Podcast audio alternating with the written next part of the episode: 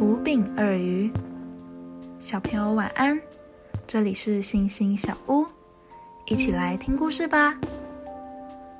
很多年以前，印尼的帝汶岛正在闹饥荒，有一个布道团来到这里，当地的牧师非常高兴，却也相当烦恼，因为他担心家里的食物不够招待来访的这二十多个人。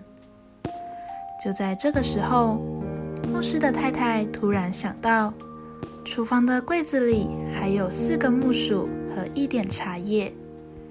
于是，他将木薯捣碎成泥，蒸成一块大饼，再冲一壶热茶。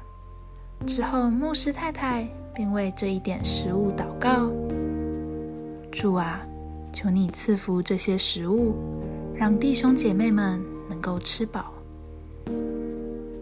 把食物端出去时，大家已经拿着盘子和杯子排队要领食物了。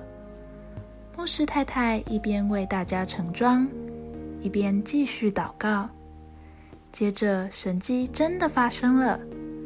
原本只能分给三个人的木薯和茶，竟然装满了每个人的杯子和盘子。大家都吃喝饱足，没有人饿肚子呢。想一想，为什么这么少的食物却能给这么多人吃呢？关键是什么呢？你所拥有的事物中，有哪些是可以付出、被神所使用的呢？今天的经文是《约翰福音》六章九节，这里有个小孩子，带着五个大麦饼、两条鱼。只是分给这么多人有什么用呢？